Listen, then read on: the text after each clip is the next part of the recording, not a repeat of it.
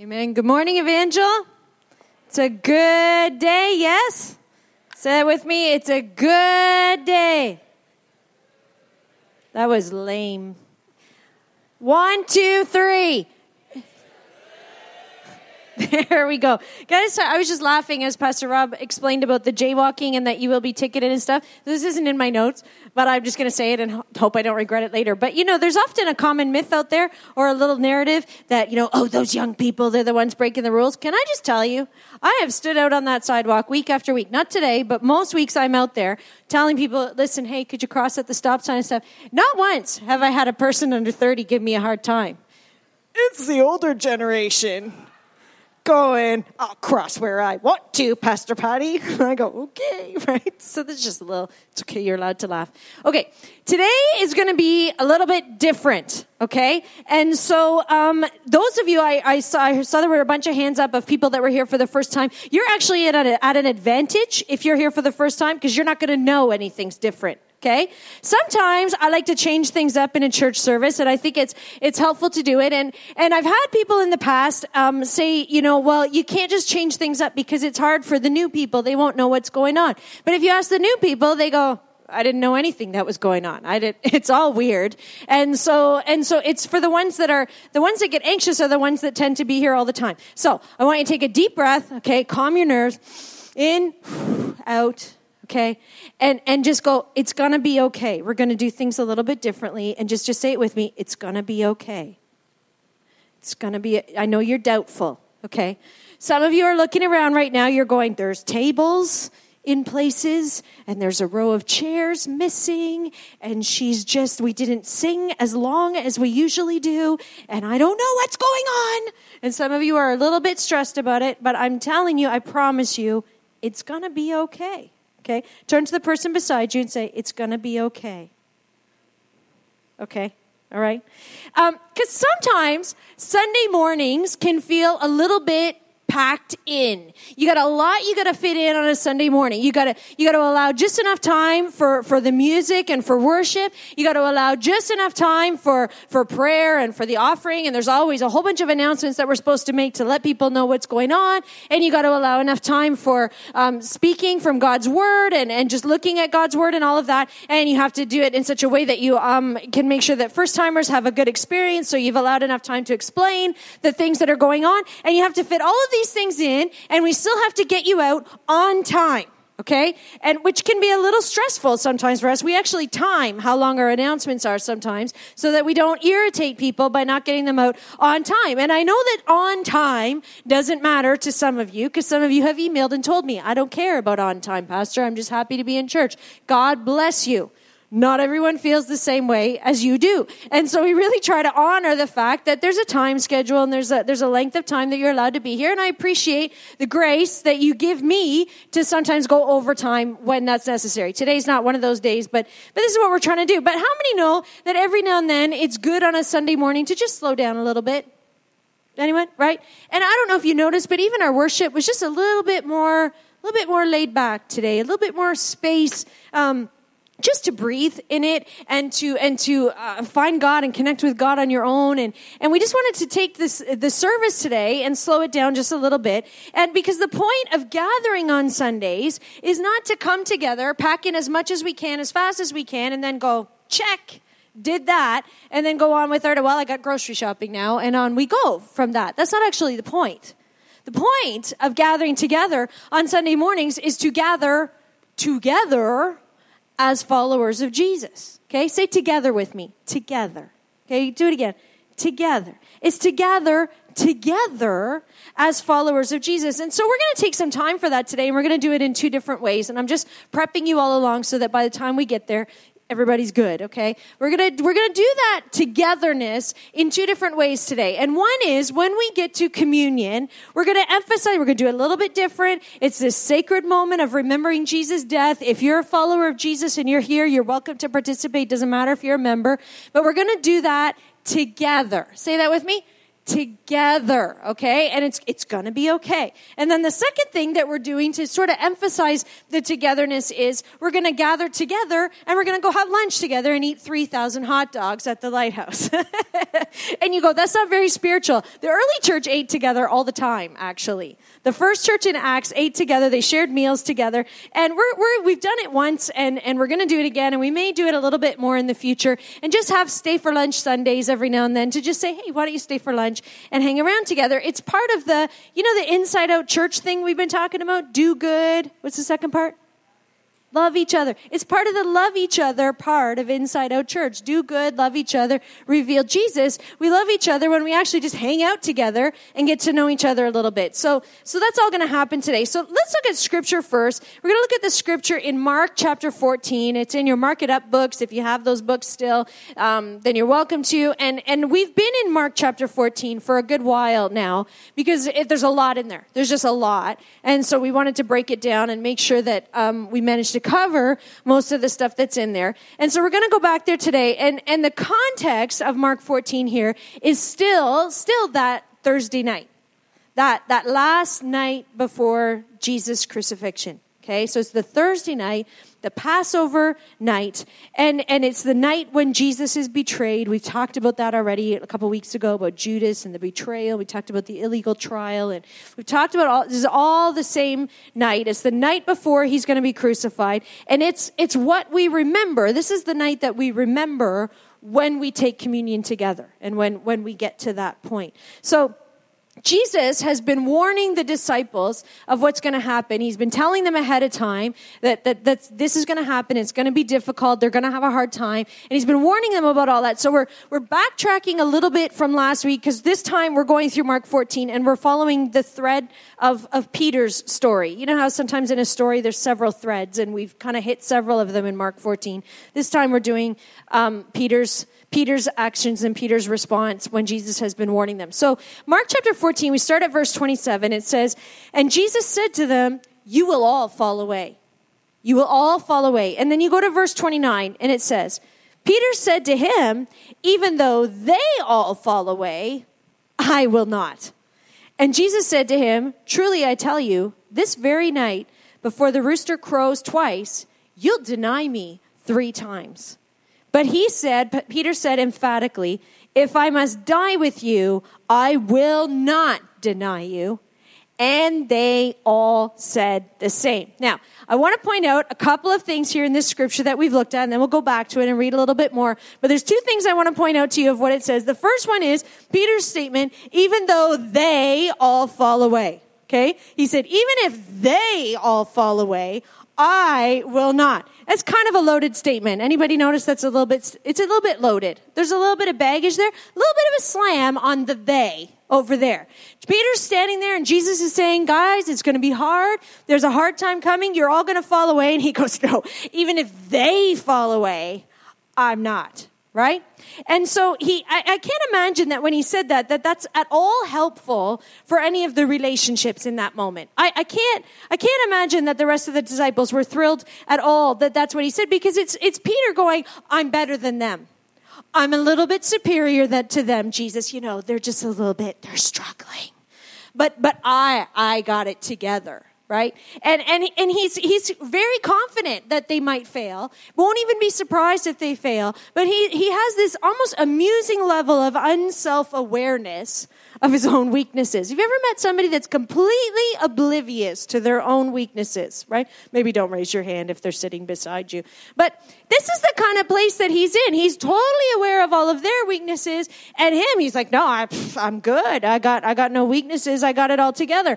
And so, and, and then you can just imagine the disciples over here reacting, going, well, thank you very much. As Peter goes, well, they probably will fail, but I'm good. They're like, excuse me, we're right here, you know? And there's probably some eye rolling and probably some frustration and probably some muttering. Why does Peter always have to be like that? It's always all about the drama. He thinks he's better than all of us, and they're all offended, and, and they're, they're just upset because he's not thinking through how his words are going to affect everyone else. So I just, I just want you to notice that, because that's going to matter later. Even though they all fall away, that's going to matter, okay? The second thing I want you to notice is they all said the same thing. They all said the same. Jesus said, you're all going to fall away. And Peter goes, no, they probably will, but I won't. But they all said that they would stay with Jesus. And usually when you talk about this story in Scripture, Peter takes a monumental beating in the Scripture, or in the story when we talk about it, because we all go, look how badly Peter failed. Look at how badly he failed. He bombed so badly. And he did fail. And he did fail more loudly than the rest of them did. And he failed more obviously than the rest of them did. But they all said that they wouldn't run away. And they all failed. So I just want you to notice that, those two statements. Okay, you got that? Let's keep going. Verse, verse fifty-three.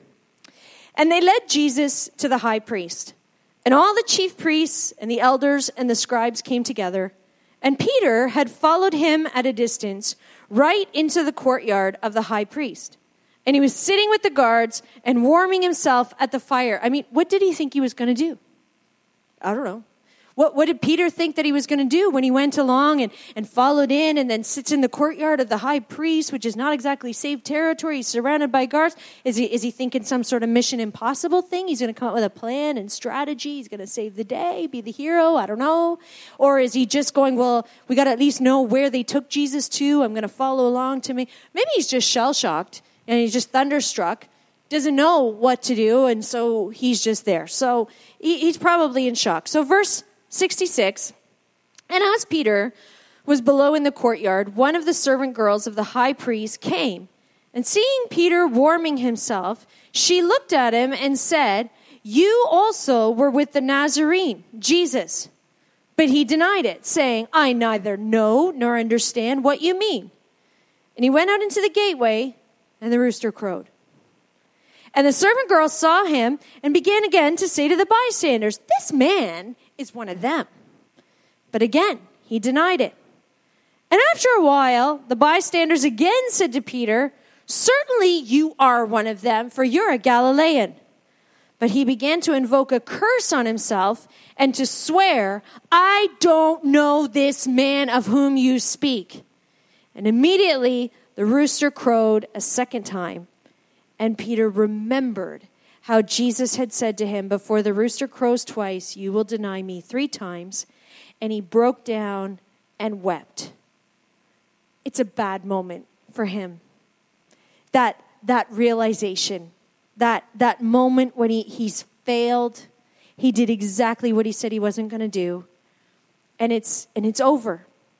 And we've talked about this story before. If you were here last spring, we talked about this story a little bit more in depth. And, and we talked about how uh, after the death of Jesus and then the resurrection of Jesus, then Jesus spent time with Peter. And, and there's this eventual um, forgiveness. And there's this restoration for Peter. And there's this, this moment where Jesus just assures Peter, you still belong. You're still part of things. And so we, we all know that that's going to be the end of the story. But at this moment in Peter's life, this late Thursday night, in the middle of the night, somewhere between Thursday and Friday, all he knows is he's failed and it's over. He doesn't know that anything else is coming. He doesn't know that Jesus is going to rise from the dead. He doesn't know there's going to be an early church that's going to be born and he's going to be one of the apostles in it. He doesn't know he's going to be somebody that, that starts writing letters that are preserved and two thousand years later we're reading them here in church. He doesn't know any of that stuff. All he knows is, is Jesus said he was going to deny him. Peter said, they might, but I certainly won't. And then he did and failed and bombed and is totally over. And he's alone. He's not with Jesus. He's not with the other disciples.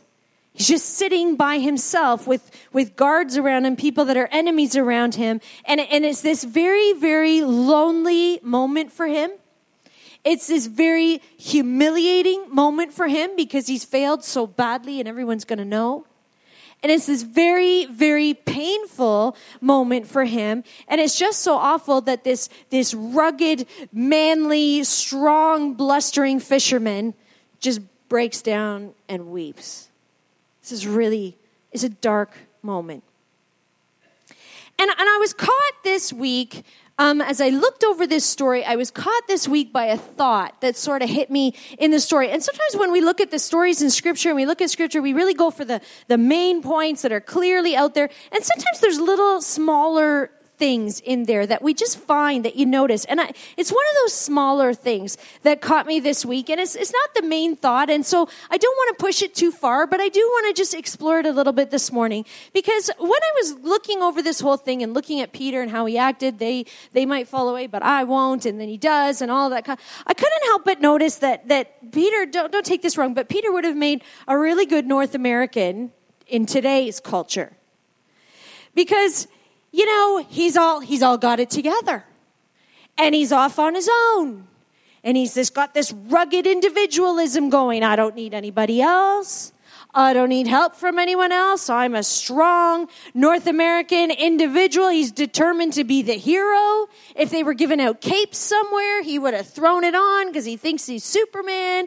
And he's just aiming to be, even if they all fall away, I will still be here. I won't fail you, Jesus. And and, he, and he's got this, you know, jerks his thumb when he's talking about them. And he's got this great swagger when he's, I will never fail. And, and he totally just disses the whole sense of community.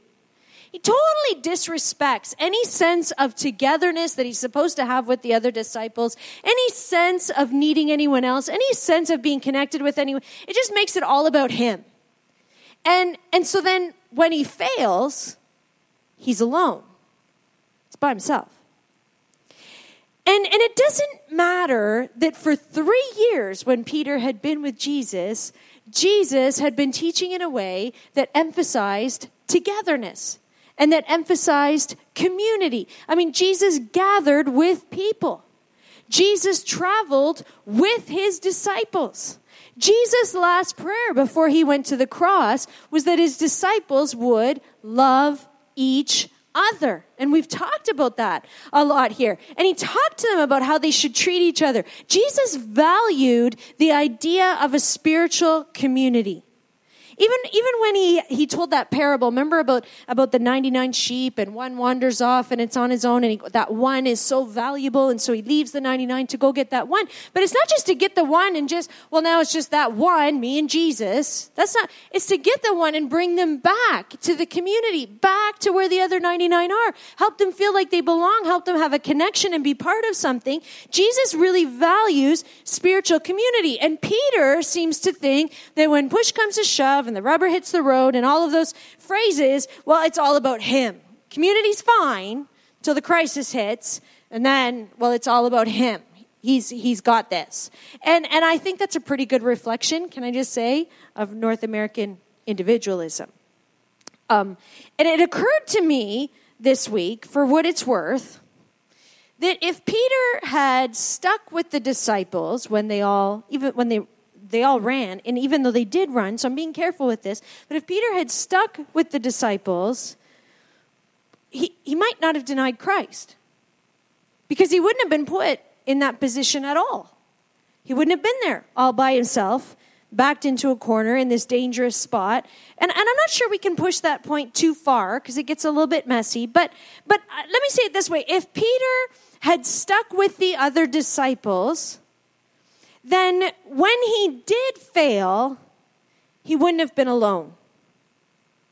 He wouldn't have been all by himself when he failed if he had stuck with him. And it's interesting to me to just note, if you follow that story through, after the resurrection, when, when Jesus spends it, it seems that Peter needs just a little bit more reassurance and a little bit more help than the other disciples. He, he needs to be reassured just a little bit more of Jesus' forgiveness. So, so when, when Jesus is talking to Mary, go tell the disciples and Peter. Make sure you include Peter. And then later when they're walking along the beach and, and Jesus takes Peter and says, you know, let's chat. And he goes, Peter, do you love me? And Peter's like, oh, totally. And he goes, no, do you love me? Yeah, I do. Do you love me? And Peter just breaks down because he's still carrying this condemnation, this failure within him, this God. And he knows how badly he bombed. And he knows that Jesus knows that he knows how badly he bombed. And Jesus knows it. And he needs Peter to acknowledge it so that he can reassure him and say, listen, you still have purpose. You still belong. All of those things. But I just find it interesting that Peter lives with that failure, and, and, and Jesus seems to need to pour in a little more reassurance into him. The other disciples don't seem to need it as much, at least in the stories that we read. And maybe it was because they stuck together. Maybe, maybe even as they all failed and they all ran away and were scared, but maybe because they were still together, maybe they reminded each other of what Jesus had said. And maybe one of them looked at the other, you know, on that horrible night and said, well, Jesus said it was going to go horribly wrong. I don't know how this is going to be fixed, but, and, and you know, Jesus taught us this, and Jesus taught us that, and the relationship together maybe helped them through that. But Peter, he's all by himself at this fire surrounded by enemies. And all he's got is his own brain. And you know when you've failed and your brain just goes over it and over it and over it. And is it just me? Over it and over it until you just start spiraling downward. And if there's nobody else to help walk you out of it, you just you just crash. You know? It's it's a dark place to be. And I'm just suggesting that maybe, I don't know, but maybe it would have been a different story somehow if he had stayed with the others. Um, not, not because they were perfect. They weren't. They failed too.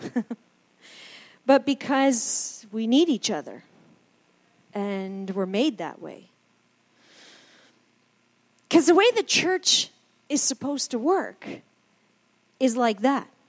The church in general, God's church, is supposed to be a bunch of us together encouraging each other and loving each other and building each other up and doing life together and serving each other and reminding each other of what we believe, holding each other up in tough times, submitting to each other, hanging out together, serving Jesus together, remembering together.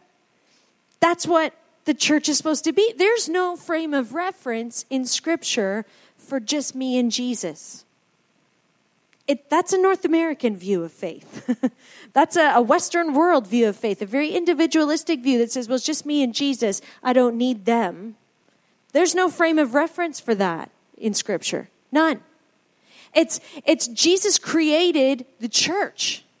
The church was God's plan all along, that sense of community. And I don't mean an institution, and I don't mean a particular denomination, and I definitely don't mean a building, but I mean a, a community, a togetherness. All of us together are supposed to together be a community that reveals to the world and helps the world see who Jesus is and who God is. And that is what Jesus uh, created. And each of us as individuals is valued, definitely. If you come here for any length of time, you will hear me say how much God loves you and that you matter and you as an individual matters. That one sheep over there really matters.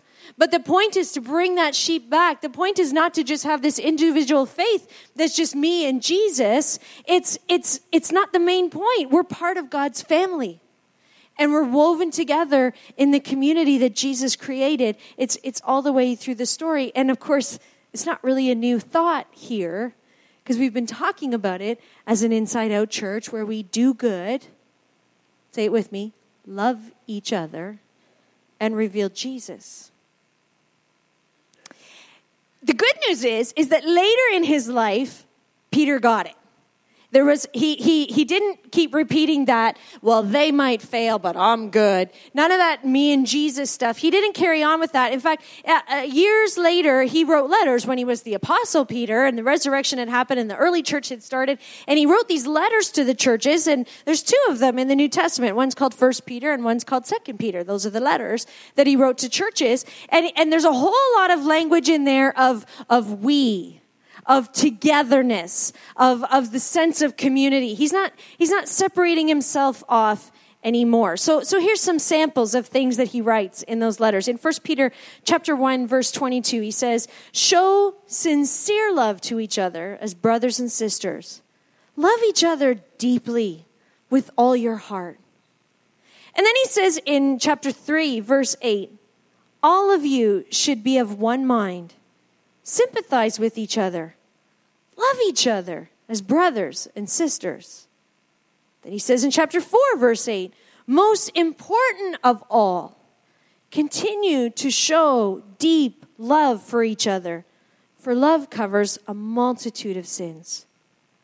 In chapter four, verse ten, God has given each of you a gift from his great variety of spiritual gifts. Use them well to what? Serve one another. And then he, he writes to church leaders in chapter five, verses two and three. He says to church leaders, care for the flock that God has entrusted to you. Watch over it willingly, not grudgingly, not for what you'll get out of it, but because you're eager to serve God. Don't lord over the people assigned to your care, but lead them by your own good example. And then in chapter five fourteen, I think he wrote this specifically for Montreal and Quebec today because it fits. Greet each other with a kiss of love. How many know that's for here in Montreal and Quebec, right? Kiss of love. I had to learn that when I moved here. We don't kiss in Ontario. And somewhere... Somewhere along the way, when you read Peter's letters to the church, you see that Peter learned that the community of faith matters. So, deep breath. We're taking communion today together. Say that with me, together. Say it again, together. And it's going to be different, and it's going to be okay. Turn to the person beside you, say, it's going to be okay. Okay, we're going to take communion today together. And the point of it is, of course, to remember that night when, when Jesus was betrayed. And to remember the next day when Jesus was crucified. To remember Jesus' death for us. And it's always taken together as a church. It's always taken in community, except, you know, in exceptions when someone can't be part of the community. But but we're taking a little extra time with it today, and we're going to do it a little bit differently. So, so here's how it's going to go, okay? First of all, you've already noticed there's stations all the way through the sanctuary. There's three here. There's... three halfway back, there's one at the back, there's one in the balcony, and there's one down in the Connect Cafe. If you're watching us being streamed, it's going to be at the counter in the Connect Cafe. And and one of our, our leaders is going to be at each of those stations. So there's people that are assigned to those stations, and I'm going to ask them right now to get up and come and move to the station that you're at. It's our, our elders or our lead team members or our staff, and they're each going to be at one of those stations, okay? And and what I and, and they're going to they're going to at those stations, they're going to pour the juice for you. Just a little bit in the bottom of a cup for you so that you have it. And then what I want you to do is, rather than each of us just taking it on our own as individuals, or doing it all sitting in straight rows facing me and, and I lead you through it, we're not going to do it that way. I actually want you today to, to, to take it with somebody else. And it can be one other person or it can be a small group. And I want you to look around and see if there's somebody that's a little bit left out that you need to include in your group. And if there's somebody that wants to be on their own and they're just really uncomfortable being part of a group, don't harass them. Okay, let them be. It's okay. We're, we're creating safety here for everybody. But but if if you're okay with it, gather together in groups, and then you can, you can do this how you, how you want. You could send one person to go to the station and to bring back the juice and the bread for all of you, or a few of you can go and then go back to where you were sitting, or gather in the aisle, or or stand near the station if you want to. It doesn't matter. But you're going to just do communion yourself in little groups. You don't need me to lead you. How many know you don't need the pastor to lead you in order to remember Jesus' death? And so you just gather in little groups, and, and if you want, one of you can pray a prayer of thanks. One of you can can uh, say, we remember. You can have a pause and a silent moment together, but just take it together. That's what you're going to do. And then while all of that is happening, there's going to be some scriptures going by on the screens, just, just for another thing to look at if you want. You don't have to. There's going to be scriptures going by that just remind us of the togetherness and of the community of the church. And then once we're done all of that and our various groups have taken communion, our worship team's going to come back, and they're going to start leading in worship quietly. And, and, and if you want to receive prayer, you can go back to any of those same stations, and the same leaders will pray with you. And then we're all going to end together in worship together. Turn to the person beside you and say, it's going to be okay. Okay? And and then and then we'll close together, and then you're welcome to stay for lunch. So so here's what I want you to do. I want you to stand up. Everybody just stand up right now. Okay, don't be afraid. It's going to be okay. Okay, stand up. Take a look around, maybe, and then and then start moving into smaller groups, or figure out who you want to connect with. And and somebody go, even now, go get the juice, go get the bread, or the whole group can, and just move move right out into the aisles. I promise it's gonna be okay. And and and then take time in your own small groups. Remember Jesus' death. Maybe pray together if you want to. and just go ahead and take that together. Go ahead with the, the scriptures on the screen and the sound with that. That would be great. You guys just go right ahead with that.